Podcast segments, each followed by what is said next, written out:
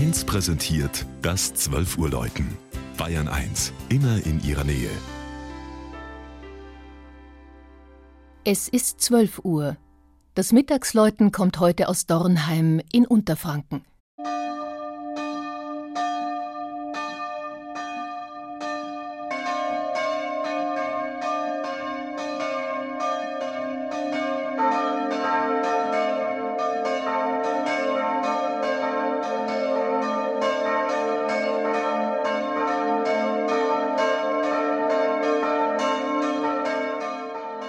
Es sind die drei Glocken der evangelischen Kirche von Dornheim, die jetzt zu hören sind.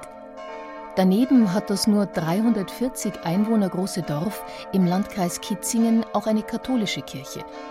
Beide stehen in Sichtweite an der Hauptstraße und trotzdem war jedem Gotteshaus früher ein Gasthaus zugeordnet und sogar jeweils eine eigene Schule, bis die konfessionelle Trennung im Unterricht aufgehoben wurde.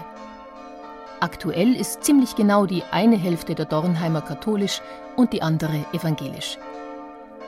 Noch zu Lebzeiten Martin Luthers hatte sich der damalige Dorfherr Johann II. von Schwarzenberg der neuen Glaubenslehre zugewandt und viele der Einwohner waren ihm gefolgt.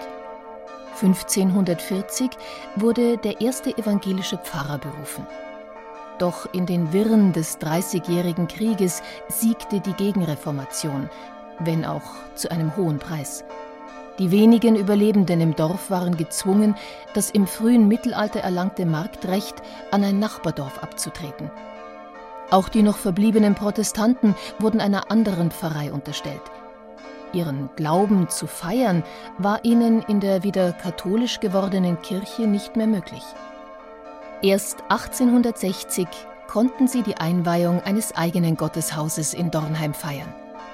Nichts erinnert heute mehr daran, dass 1945, kurz vor Kriegsende, beide Kirchen bei einem alliierten Luftangriff schwer getroffen wurden und nahezu das gesamte Dorf in Trümmern lag.